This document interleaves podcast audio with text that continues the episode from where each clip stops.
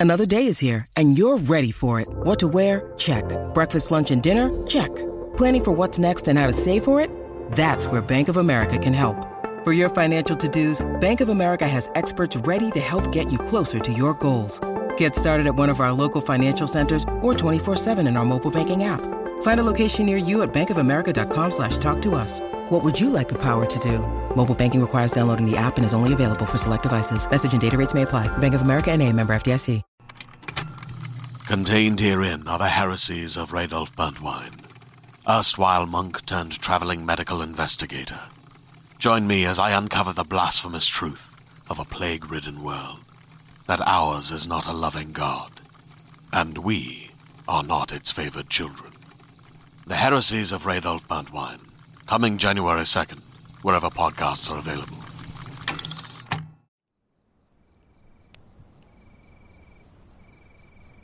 Before we get started, this episode contains instances of religiously motivated violence within a fantasy setting, familial conflict, betrayal and separation, nightmares and dream violence, and discussions of poison, illness, and death. Content warnings and a full transcript are available in the show notes.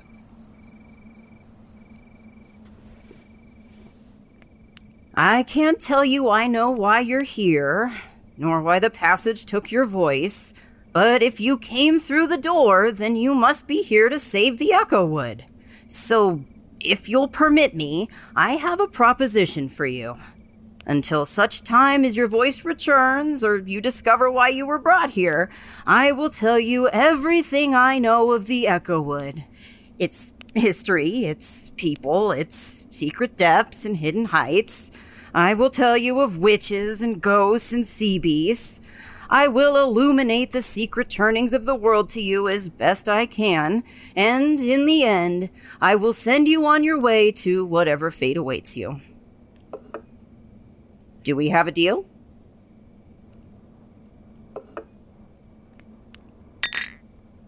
Oh, you're you're going to stay? Well then, I I supposed I'd better show you up to your room and get you some fresh clothes and start cutting some more firewood before it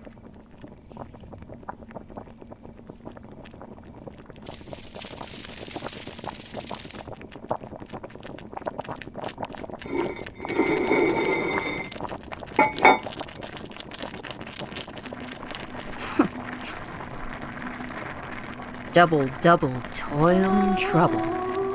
Fire burn and cauldron bubble.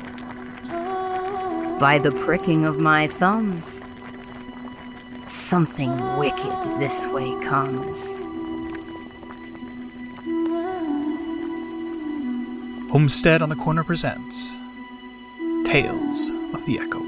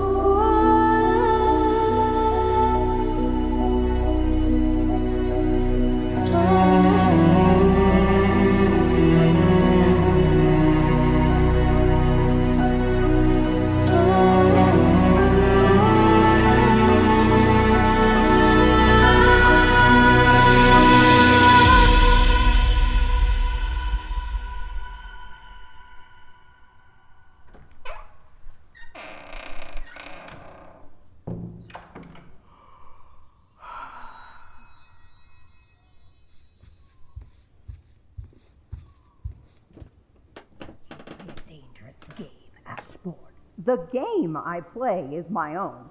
I know the rules better than you ever could. I cannot compel you to listen. You're not bound by the echoes as we are. Oh, I thank you for acknowledging this. I still beg that you heed my warning.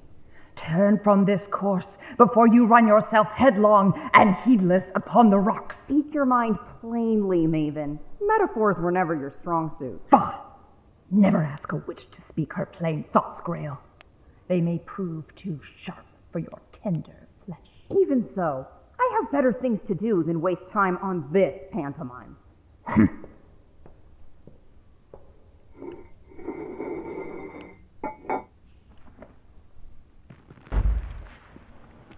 Fool, conjurer, star bound, star blinded, stumbler towards ruin lost soul guiding.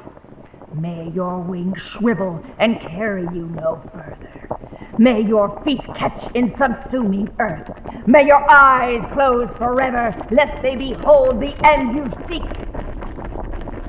May you find no peace in the depths of the earth. Are you done? Fool. I am done. Good. Then I'll ask you to leave my inn if you've no further business here. Your shipment of Everroot should arrive before the solstice. Do not think I will forget this. Don't worry. I know you won't.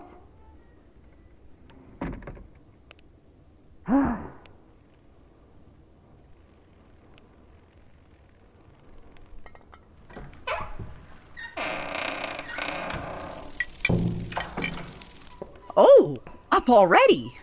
Well, good. I was worried you might sleep the entire morning away. Hungry? Hmm. So you did hear that. Don't worry about her. I've had curses flung at me by things far more terrifying than old Maeven. She might have a razor glass tongue, but that's about all she has. Besides, she still needs me around to bring in supplies, especially this far into the Echowood. I doubt I'll end up with anything far worse than a toothache.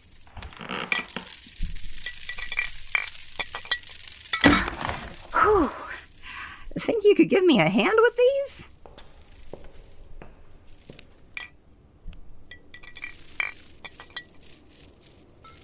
You know, she reminds me of a witch I used to know ages back. Well, two of them, really. But that's a longer story than I have time for on a morning like this. Maybe later.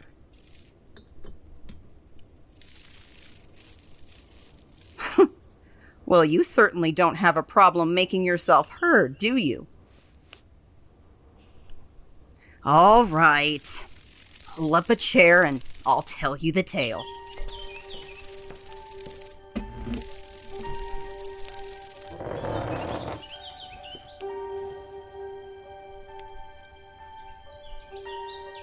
There have always been witches in the Echowood. Before anyone else dared to dwell in the shadows beneath the trees, there were witches. Before the first town or village or shack, they were here, living alone in the places no mortal dared to dwell. The wild regions where the herbs and mushrooms of their art grew in plenty, and they could practice their magic in peace. For peace was not easy to find. For as long as there have been witches in the Echowood, there has been the fear of witches. Almost all of it is built on misunderstanding and lies, a belief that there is something unnatural to witchcraft. When a village butcher or cobbler or priest loses their daughter to the wild woods, they rage against witchcraft in all its devilry, claiming they were deceived into choosing the path of magic. But no witch has ever chosen to be a witch. They are simply born such. Even when they must slip their mortal forms to do so, deep in their soul, in their very being, they were always witches. And if they did not obey their nature, they could never be truly happy, truly whole, truly themselves. One such witch was born in a small river village in the far southeast of the Echowood, on the border of the ancient tree line where the forest ended and civilization once began. She realized what she was later than most, close to her 17th year and almost fully grown. She was the daughter of a gardener who served the local lord, and when she began to be apprenticed in her father's craft, she discovered that the plants in his greenhouse spoke to her in a way they never did to him. She knew without being told which plants could grow close together and which could not. She knew how to coax life from them after a harsh frost left them wilted and gray. And she even thought that when she was left alone in the greenhouse, she could faintly hear the sound of singing. It took her a while to understand the reason, but once she did, she realized that her feelings of disquiet in the narrow streets and alleys of her hometown were more than her own dislike of walls and enclosed spaces. They were the witch's call into the wild, as old as time itself. Her father thankfully understood. He was unmarried and solitary by nature, a bookish, educated man, insulated from the small mindedness that plagued his fellows, and his privileged position on the Lord's estate protected both him and his daughter from harm. The Lord even gave her a small purse to help pay for her travels and any expenses she might incur. All in secret, of course. Not even a lord could be seen supporting witches in their ilk, not publicly. And so, after a bittersweet farewell and a promise to visit often, the witch left her childhood home to roam the Echowood, searching for the place that called to her, the place where her magic would be the strongest. You see, the magic of witches is different from all other forms. Not lesser or greater, but of a different kind. The magic of sorcerers is built from books and runes and the words of a spell, allowing them to bend small pieces of reality to their will, changing the shape of the world to fit their own desires. It is a skill that can be learned by anyone, even those with no innate ability or skill in magic. Old or young, male or female, and all between and outside, human and elf and fey and dwarf and shade, in many ways, it's closer to astronomy or alchemy than the witch's art. But witches. Ah, now they are different. Rather than bending the world to their will, they follow the will of the world. Or perhaps you could say they are the will of the world made manifest. For the Echowood must always have witches, and plenty of them, for their art is not in shifting reality to their liking, but in maintaining the balance that keeps it and its peoples alive. Deep in the woods, in the far off places where no gardener or forester or magician or doctor would ever dare to tread, witches do the work of them all. They clear away the death and decay that lingers beneath the trees before it can poison the land or spark a wildfire beyond control. They harvest herbs and mushrooms and secret things before they overgrow their bounds and choke the life from other plants. They cut and prune and care for the trees, allowing them to grow tall rather than bending and twisting into gnarled, impassable tangles.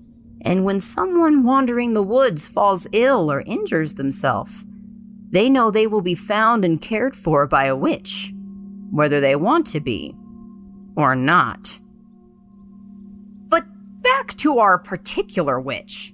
She was young, and she was adventurous, and she was wise. Or at least, she thought herself so. She figured that most witches were not the daughters of gardeners, and that she would have an advantage over her competitors, for that was how she thought of them. She just knew that she would find the place meant for her, the place that called to her, and it would be beautiful and vital, a keystone of reality made for her protection. She had only to find it and make it hers. There was just one small problem. She had already found the place that called to her. Less than a day's walk from the village, she wandered into a fetid swamp of salt water and reeds, where a small hut sat abandoned on a patch of mostly dry earth in the center. She'd heard the voice of the Echowood calling her, drawing her towards it, and ignored it, telling herself it was simply her imagination, latching onto a place that made her think of witches. Surely this couldn't be the place she was called, not someone with her abilities, her knowledge, her skills.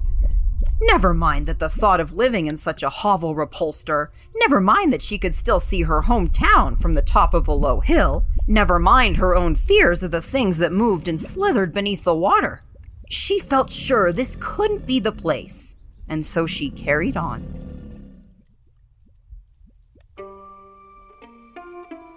As the days turned to weeks and then to months, the young witch began to fear she'd made a terrible mistake. The Lord's money, though generous, was dwindling with each night she spent in an inn, with inns becoming rarer and more expensive the further she traveled into the Echowood. Her 18th birthday came and went, almost unnoticed on the road. In every region of the forest, she searched desperately for a place which called her, but no place did, try as she might to convince herself. She lingered on earthen mounds and hollowed out tree trunks, in wide green clearings carpeted with wildflowers, but she could never feel at ease there. She'd felt the call of that marshy patch of land now leagues away, but she could not return there, not with her rapidly dwindling purse and her newfound fear of the deep woods at night. So she carried on, further and deeper into the endless trees, struggling to keep the road in sight so she didn't lose her way. But eventually, she did. One cold morning, three months from her childhood home, winter began with a vengeance, throwing up great curtains of fog that left her senseless in the oppressive gloom. The last of her money had been spent a week ago at the last inn before the road shrank to a single muddy lane and the reach of civilization ran out. She was in the deep wood now, and she was afraid. For an hour, she called out for anyone who might help her.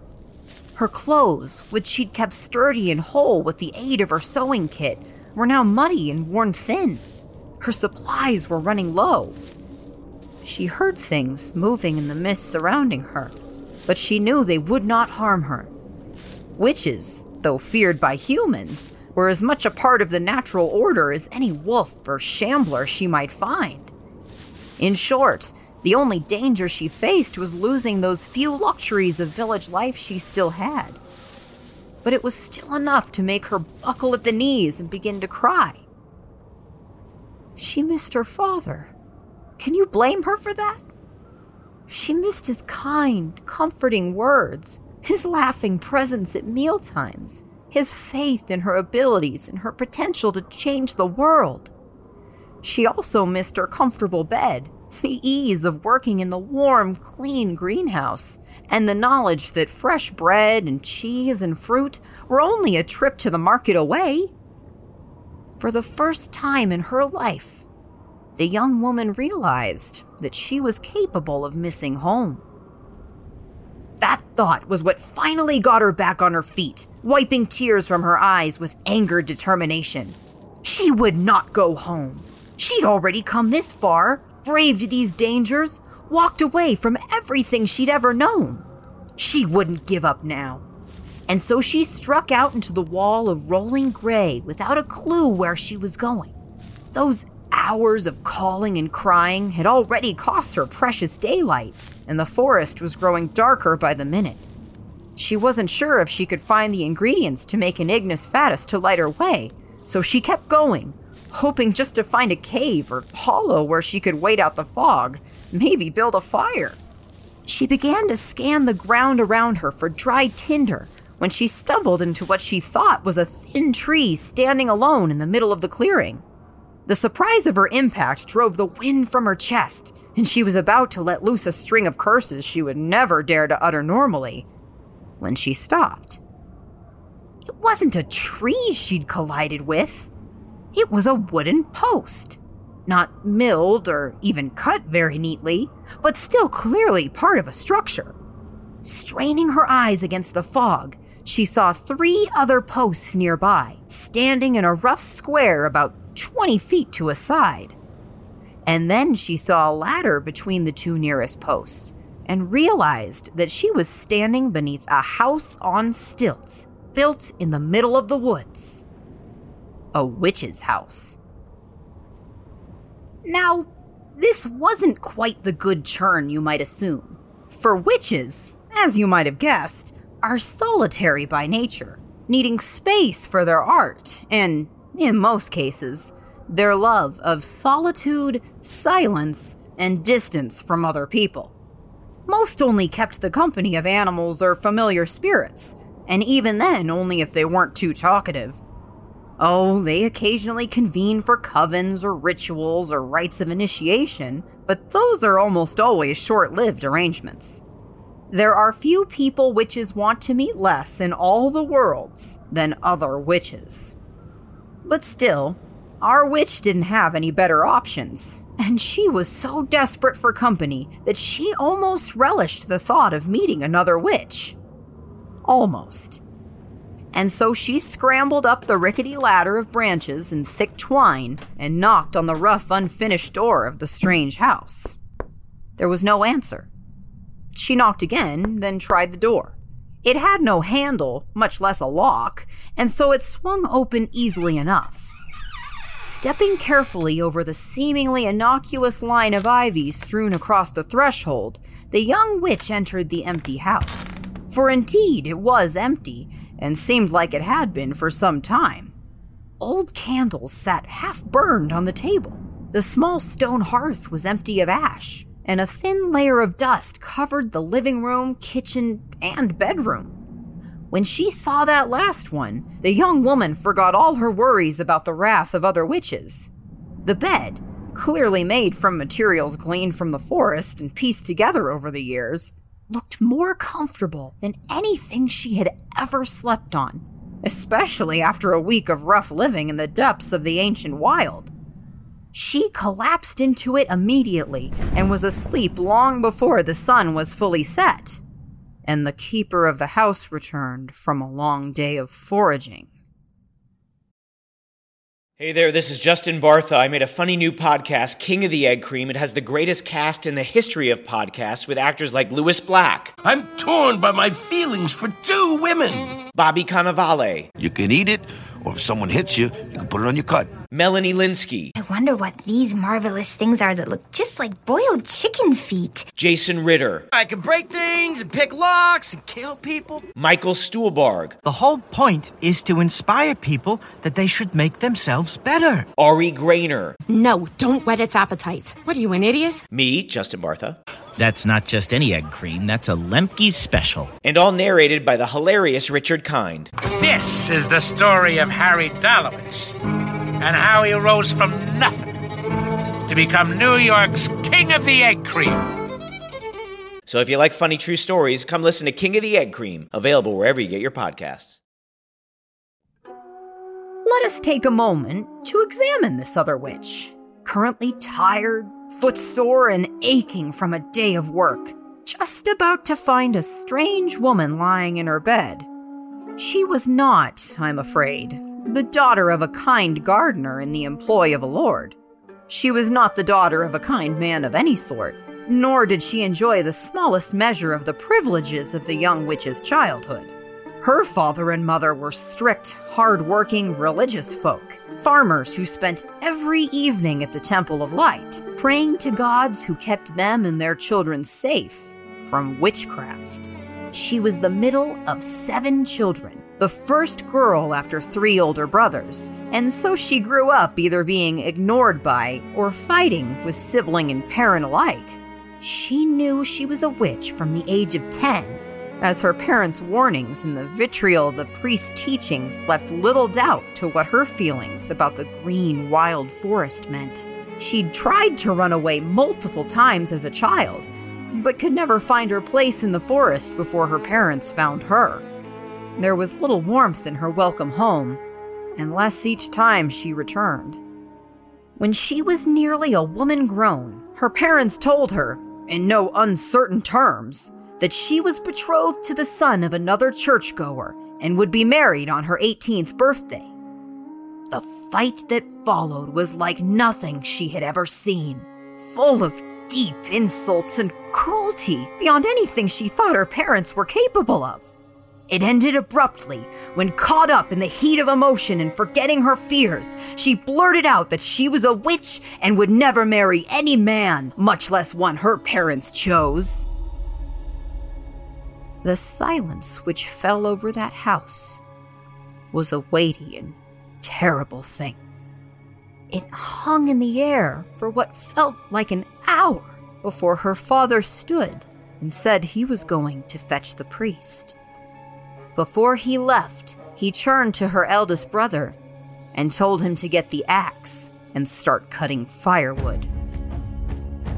Needless to say, by the time her father returned with the priest leading a party of torch bearing townsfolk, she was long gone to the depths of the Echowood, stealing a horse and fleeing with all the speed she could muster. That was nearly five years ago. She had spent the time since building her fortress among the trees, far enough into the deep wood that no light fearing crusader would ever dare approach it, laying traps and protective barriers to ensure her solitude was never disturbed. You can imagine, then, that she was none too pleased to see this strange woman lying in her bed, especially after a damp, miserable day like today. The shout that woke the young witch was loud enough to shake her from her pleasant dreams of home and send her scrambling to her feet. Or rather, onto her feet, then off them again as she stumbled and fell, then back as she came up in a defensive stance, ready to fight off this intruder. Then she got a better look at the terrifying, angry woman across from her. Short, strongly framed, and wearing a dress hand woven of rough fibers and strewn with vials of dried herbs, small trinkets, and faintly glowing liquids. In the same instant, the older woman took in her appearance medium tall, thin, and fair of face and hair, wearing a tunic and trousers that, while clearly patched and travel worn, were of a cut and quality only the upper classes wore. They stared at one another for a long minute, trying to get a measure of one another, before finally the older one spoke. What are you doing in my house? The young witch hesitated, then decided she couldn't hurt her situation by telling the truth.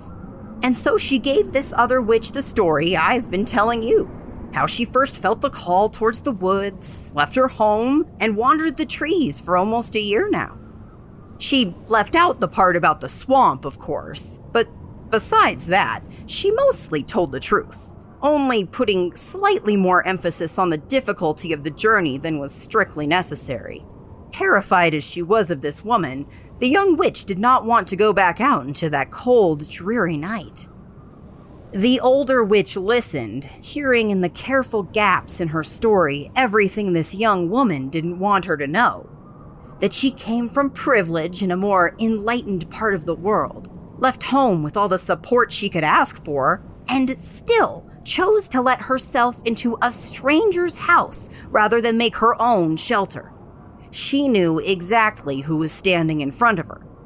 An entitled child who still thought of being a witch as some wild romantic dream rather than the harsh solitary existence it was hated and feared and hunted like a dog by those who did not understand the way the world turned.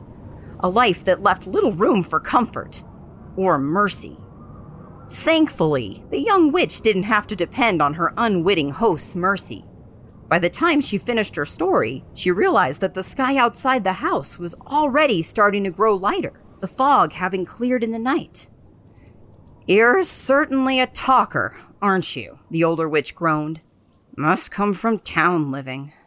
The younger witch was about to sputter some words of protest when the older witch raised a hand to silence her, then pointed at the rising sun. It's going to be a fair day out, so if you're going home, then I suggest you get a move on. No knowing if the weather will hold. With that, she laid down on the bed and was fast asleep before her guest could say another word. The young witch didn't know what to do.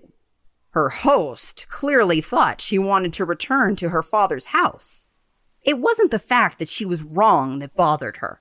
Up until then, she'd been considering that very course of action. It was the fact that this stranger, who'd only just met her, assumed that she wanted to give up her quest and return to the comforts of home. At that thought, a rage welled up in her heart, a fierce determination to prove her fellow witch wrong, and more than that, to make sure she knew how wrong she'd been.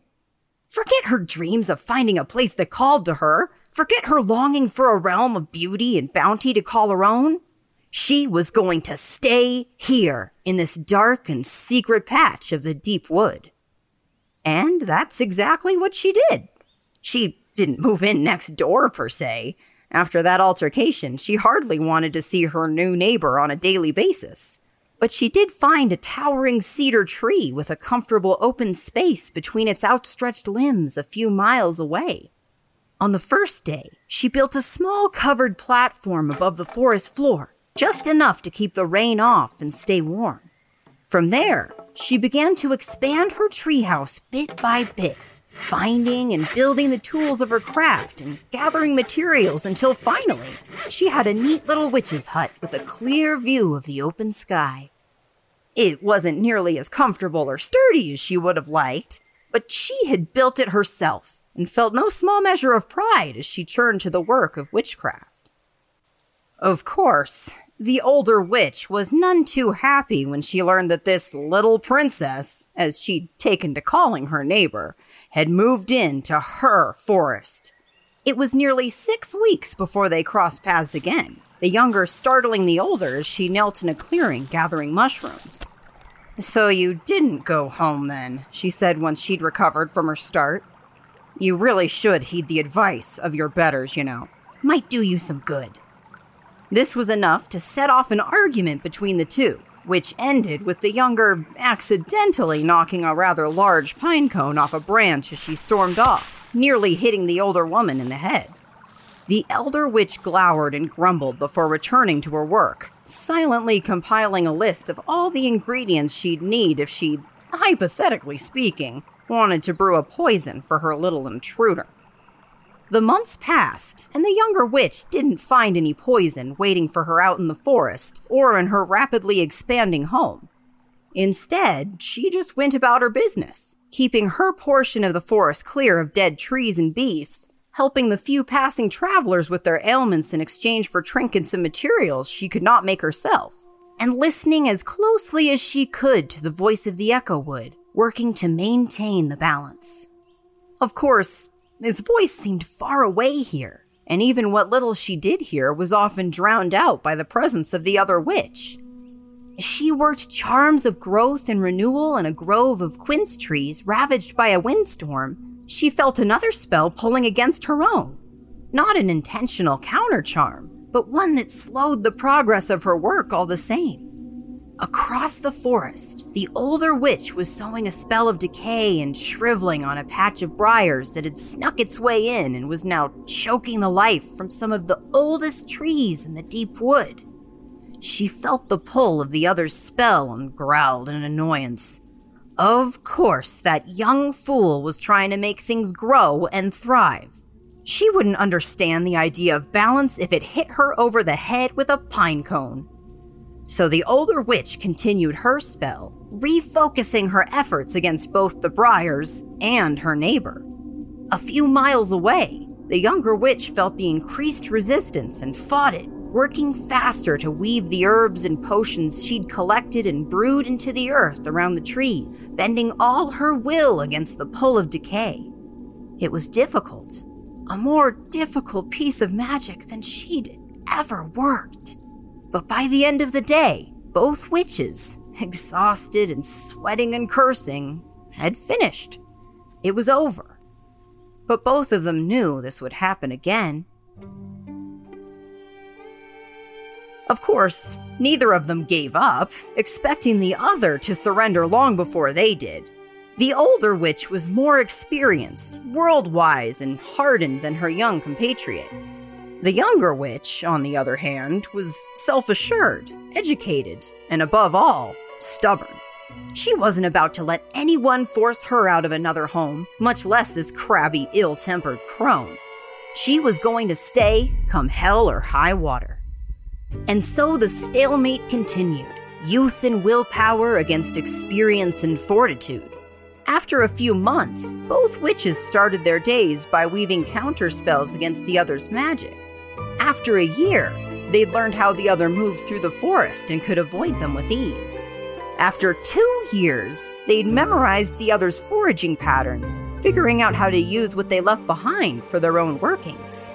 The young witch's treehouse was now a sprawling, many leveled thing with pulleys and elevators for moving materials around at ease. The older witch's house remained stubbornly the same, though she'd taken the liberty of adjusting her protective wards and traps against her neighbors' intrusions. By the time the third year rolled around, they were both so familiar with the other's counter charms and spells that they often incorporated them into their own work, adding the influence of the other's spell to balance and strengthen their magic. All of this they did almost without thinking of their neighbor.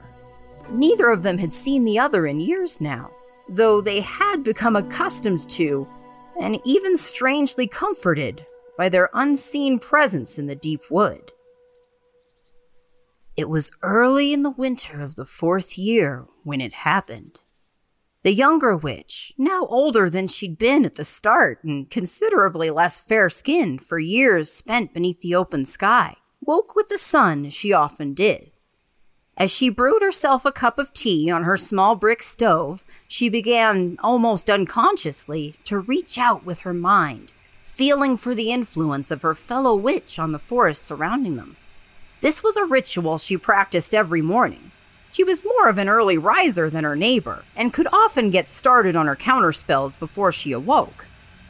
As the water began to boil, however, she frowned. Refocusing and reaching out again, she probed for the older witch's power in her favorite places the rocky little stream that ran down in the valley, the patch of ruins she'd been dismantling further north, even the clearing surrounding her home. It didn't matter where she searched. She could find no sign of her rival's power anywhere in the forest.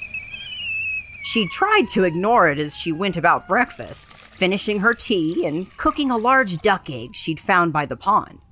But hard as she tried, the uneasy feeling in the pit of her stomach made it impossible to eat. She knew well enough that even when a witch is sleeping, their influence can still be felt wherever their works are found. That their mind continues to work magic in the waking world even as they dream. The only way to remove that influence was to render them completely unconscious, cut them off from magic through a counter curse, or kill them. She didn't want to go back to the older witch's house. She also didn't want to be this nervous about someone who had only ever offered her insults and heartache.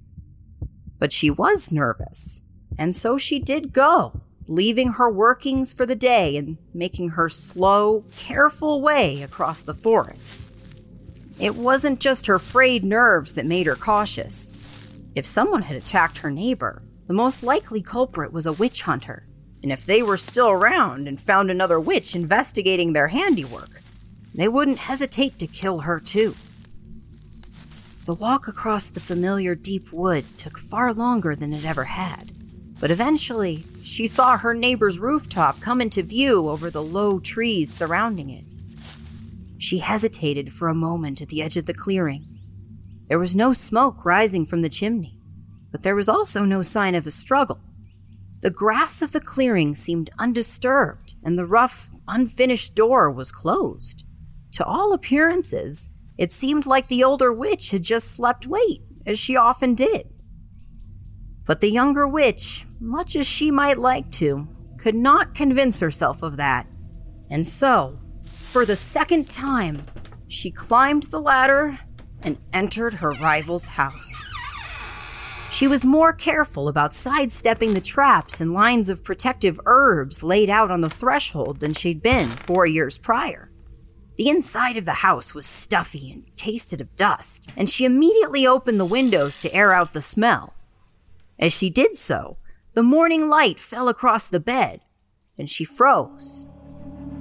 Lying there, still as death, was her neighbor, her rough skin pale and slightly green the muscles around her shoulders and neck looking wasted, drawn, her hair graying and thinning at the temples like she'd aged 20 years in a single night. The younger witch stood absolutely still, hardly daring to breathe herself, until she saw her neighbor's chest rising and falling, slowly, almost imperceptibly, but she was unmistakably alive. The younger witch didn't hesitate, didn't even think about her years of rivalry with the older woman. Instead, she rushed to the bed, placing the back of her hand to her neighbor's forehead. There was no fever, and the skin didn't feel clammy or cold. She placed two fingers gently on the other woman's neck, feeling her pulse. It was slower than it should be, even in a deep sleep, but it was steady. Not an illness of the heart, then. For a brief, terrible moment, she worried that the older witch might have suffered a brain hemorrhage that left her alive, but unable to work magic. And then she saw the plate of half eaten mushrooms sitting on the table, and all became horribly clear. You see, the younger witch grew up in a kinder part of the world than her rival, but that didn't mean that the cruelty of other places didn't reach her. When she was about 10, a group of missionaries from the Church of Light, a company of witch finders and a handful of emissaries, arrived in the decidedly agnostic village where she lived. The leader of the party presented the Lord with a gift a sealed box of witchbane, courtesy of the Grand Potentate. The Lord, not wishing to insult the emissaries or the church that sent them, graciously accepted the gift before quietly handing it to his gardener, telling him to dispose of the wretched things quickly, quietly, and above all, thoroughly. Before he did, the young witch to be caught a glimpse of the mushrooms through the glass lid of the box. They were brightly colored, a shimmering mix of red and blue and yellow. She had never seen mushrooms that looked so perfectly edible, and she was about to open the box to get a better look when her father walked in and saw her with a hand on the lid. He whipped the box away from her, placing it on a shelf well out of her reach before taking her in his arms and telling her what she'd almost eaten a specially cultivated breed of death cap mushrooms, grown in secret by the Church of Light and sown in the deep forest where witches were known to dwell. It was the church's most vile and effective weapon in their crusade against witchcraft. Even if those few people who knew of its existence also knew that it was responsible for far more deaths of non witches than the church would ever admit. As far as her father knew, and when it came to plant lore, he knew more than most anyone. They were the single most poisonous thing which grew in the soil of the Echowood. Those words echoed in the young witch's mind as she stooped next to the bed, rooting her to the spot with dread, but only for a moment. The next, she was across the house, whipping a dishcloth away from the basin and wrapping the mushrooms into a tight bundle, taking care not to touch any part of them with her bare skin. She thought through everything her father had taught her that afternoon. Witchbane mushrooms were poisonous to eat, poisonous to touch, and the spores they let off, even after they were harvested and cooked, were poisonous. Just three hours in the same room is enough to kill you, he'd said. Three minutes with it on your skin will do the same. But if you eat any part of it, then you're gone. Not right away, and not quick either, but gone as sure as an arrow through the heart. It was that part that made her work fastest of all. As she searched the hut for any kind of box or chest made of iron or stone, she worried that she might already be too late. For the first day after exposure, most people would feel nothing.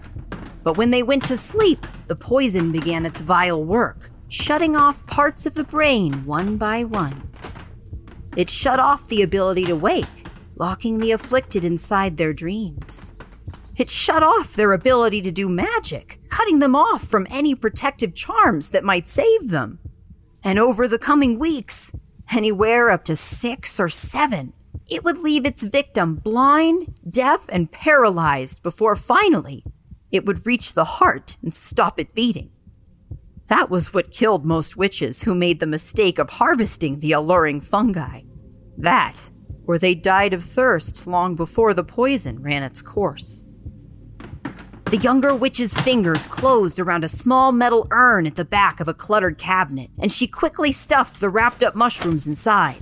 Quicker than she'd ever worked before, she ripped a long strip of cotton from the bedspread and wrapped it around the edge of the lid, sealing it as airtight as possible.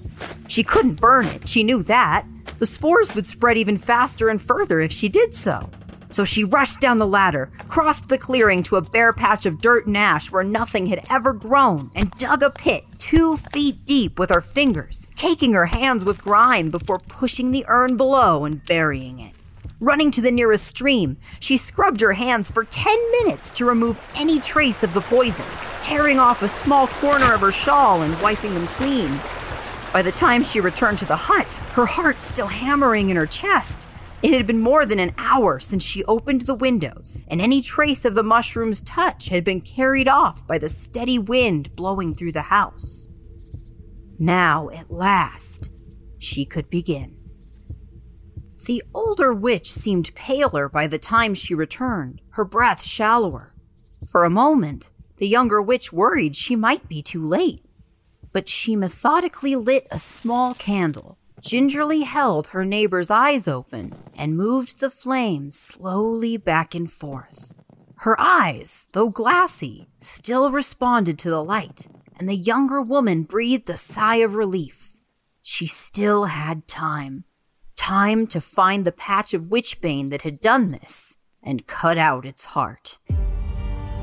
Perhaps the most wicked trait the church gave its monster, beyond what I've already described, is that the only known antidote has to be made from its heart a gnarled, twisted mass of fungus that appears at the center of any large enough growth of witchbane. To cure the poison coursing through your veins, you need to pass through the very thing that wants to kill you, avoiding the mushrooms and trying not to breathe their spores as your few remaining hours of useful movement tick down.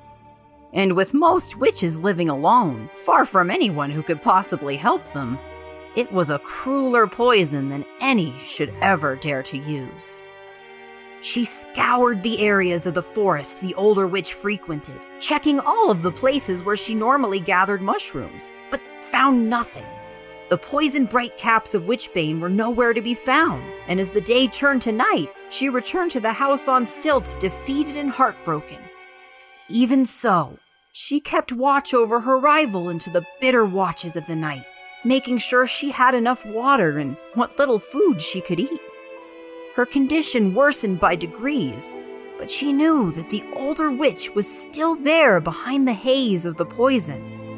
She couldn't say how she knew, but she did. Even deprived of sleep, heart hammering with dread, she knew. Unable to rest, the young witch began to search the hut for anything that might tell her where her neighbor found the mushrooms. After a few hours, she found a crude, hand drawn map of the forest, concealed in a secret compartment she only found by luck and persistence. It was difficult to read unless you already knew that part of the forest, but once the younger witch determined which scribbles indicated the witch's hut and her own treehouse, she was able to get her bearings. The sun had just begun to rise when she finally found it. A few lines of text that seemed newer than the rest of the map. Bright patch of good ones here. Not terribly tasty, but cook up nice. She was out the door almost before she knew it, racing north. It was easier to find the mushrooms than it had been to find the map, now that she knew what she was looking for. The sun, cutting through the treetops with golden brilliance, turned the swirling array of red and yellow and blue into a kaleidoscope of iridescent temptation against the green. Even knowing all she did, the younger witch did catch a part of her mind thinking about how tasty the mushrooms looked just sitting there. But she shut it down as quickly as it spoke, pulling long cloth bandages from her satchel and beginning to whine. She wrapped several layers around her mouth and the exposed skin of her throat to keep herself from breathing in the spores. She wrapped an extra layer of cloth around the area where her trousers met her boots to make sure no errant skin touched the fungus. And finally, she wrapped her hands from fingertips to elbows in thick cotton mittens that locked her fingers in place. With all that complete, she took a deep breath, closed her eyes, and thought of the last time she saw her father. Standing at the back gate of the Lord's garden, where the cultivated hedgerows gave way to the wild forest beyond. Good luck, dear heart, he'd said quietly, clearly trying not to cry. the young witch opened her eyes. If she'd ever needed that luck, it was here. She took a deep breath and walked into the deadly grove.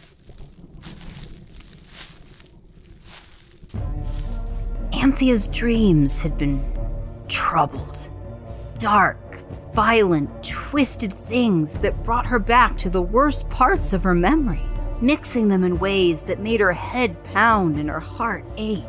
Memories of her older brothers pushing her down when she tried to play with them. Only this time, they pushed her down a well that left her falling, falling, falling into an infinite deep abyss. Memories of the minister's sweet faced daughter picking flowers in the field behind the church. Only this time, the flowers she plucked were torn out from Anthea's skin, leaving red marks on her arms and legs that she couldn't seem to scrub away. Memories of that last night in her childhood home. Only this time, when she tried to flee, it wasn't her younger sister who caught her at the back door, but her father shaking his head as he hefted his axe, swung back, and then brought it down on her waiting head again and again and again as she died over and over. But the dreams would still continue. She would return to die in a different, horrible way, and every time she thought she must wake up, that she had to wake up, she just fell deeper and deeper into a sleep without end towards the sleep that has no end. She could not tell how long she'd dreamt. It felt like a lifetime. It felt like a single night. It felt like eternity. But then, as she found herself falling down that bottomless well once more, this time pushed by the preacher's daughter, she realized the darkness wasn't complete. There was a light far above her not the harsh light of day seen through the mouth of the well, for that had vanished long ago. This was a pale, glimmering light, a clean, icy blue. Not the vivid tint of the mushrooms she'd found before she fell asleep, but the blue of a far off comet or star reflected in a frozen lake. It was beautiful and distant, and it called to her. And so she answered. In the dream, she willed herself closer and closer to the light, drawing nearer until it stood taller than she did. And as it grew so bright that she had to close her dream eyes against the light, she could have sworn she saw the form of another person hidden within the luminance. Then, all at once and with a sudden coughing fit, she awoke. The younger witch was already at her side, steadying her head and holding a wooden pail beneath her chin. Before Anthea could question the reason for either, she felt her stomach churn, and she quickly made use of the bucket as her body evacuated the half digested remains of brightly colored fungus from her system. The young witch made soft, reassuring noises as she held out a cup of water as soon as Anthea had finished. She almost spat something mean spirited at the little princess, but the ragged dryness of her throat meant she could hardly speak, much less curse, so she accepted the water as graciously as she could. As she drank, her vision began to clear slightly, and she finally saw that the younger witch looked somewhat the worse for wear. Her hair was matted with dirt and sweat, her eyes bloodshot and marked by deep bags, and her forearms were still partially wrapped with bandages, the skin beneath red from scrubbing any trace of poison away. She even thought she saw a few gray hairs poking through her blonde curls, but it was hard to tell in this light. All in all, it looked as though she'd aged about 10 years since the last time they saw one another. But even so, she was still as infuriatingly beautiful as she'd been that first night they met. Anthea got the whole story soon after, though the younger witch took several hours to tell it. Anthea could barely manage to get upset at her, though. She was still weak from lack of food and water, for one thing, but there was something else that she couldn't make sense of. Something about her old neighbor. Had she always glowed faintly when caught in the corners of her eyes? Had there always been a distant shimmer of starlight about her hair? The younger witch left a few days later, once she was sure the last of the poison was out of Anthea's system, and not a moment before. Soon the older witch was able to resume her workings, and though it took her a while to get caught back up, life in that part of the deep woods soon returned to normal. The patch of Witchbane was walled in by the two witches with a line of iron laced stones, and protective talismans and charms were buried in the ground surrounding it. The seasons turned as they always had, and the witches kept the balance. But something had changed between them. They no longer avoided one another's company so completely, sometimes making excuses to cross the unspoken borders between their lands just to talk with one another. If one of them couldn't find a key ingredient they needed for a working, they would make their way to the other's home and ask if they had it in their stores. And slowly, the younger witch began to realize just how empty her sprawling treehouse felt with just her in it. And Anthea eventually admitted that she did like her neighbor's home, that it was not, in fact, a sprawling cancer growing on the side of a perfectly good tree. And so, after a few years of dithering, humming, and hawing, Anthea dismantled her old stilt house and moved in with her neighbor. The two were spending so much time together, it was hardly worth the trouble of keeping two different witch houses in the same region of the forest. And if they were both very honest with themselves, which they very rarely were, they had to admit that they'd begun to feel certain things for one another. That they always had ever since that first foggy night. Three years after her brush with death, on the morning after their first night together, Anthea could hardly keep a childish grin from splitting her face in two. It was so out of character for the normally taciturn woman that her now partner, whose name, as it turned out, was Maeven, couldn't help but laugh as she asked her what was so funny. Nothing, princess, she answered, barely managing to keep down a laugh of her own. I was just thinking what my parents would say if they saw me now. I've done exactly what they told me never to do. When Maeven asked her what that was, Anthea smiled even wider and said, in a half whisper, Keeping the company of witches.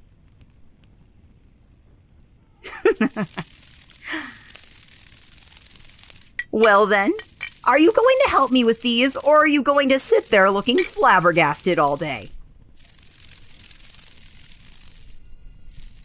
Ah, I'd not worry about her, my friend. Witches have their own ways, but they're rarely as frightening as they seem. Not once you get to know them. Now come on! There's plenty of work to do yet.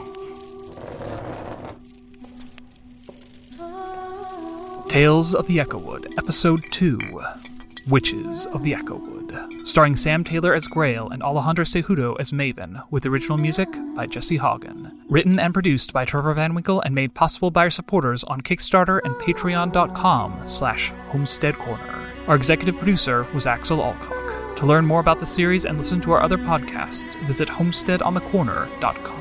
If you've enjoyed this episode, feel free to connect with us on Twitter and Instagram at EchowoodPod and leave a review on Apple Podcasts or the podcatcher of your choice. I'm Trevor Van Winkle, this is Homestead on the Corner, and you're listening to Tales of the Echowood.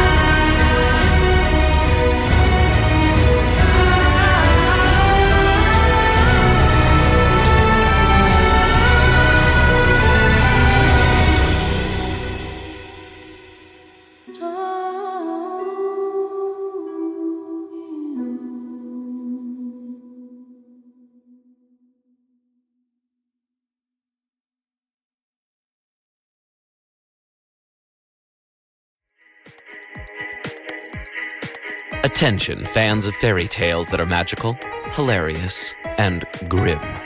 The award winning Pinna original podcast Grim, Grimmer, Grimmest has new episodes out now.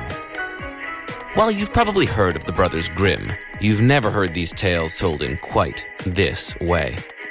I'm Adam Gidwitz, best selling and Newbery Honor author of books for children, and in Grim, Grimmer, Grimmest, I share the real, weird, grim fairy tales with real, weird, hilarious kids.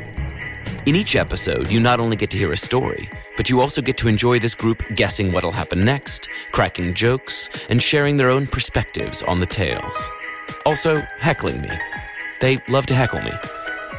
The episodes are rated on a scale from grim to grimmer to grimmest, so there's always a great variety of tales to explore with your family. You can listen to Grim, Grimmer, Grimmest now wherever you get your podcasts, and be sure to follow the show so you don't miss new episodes.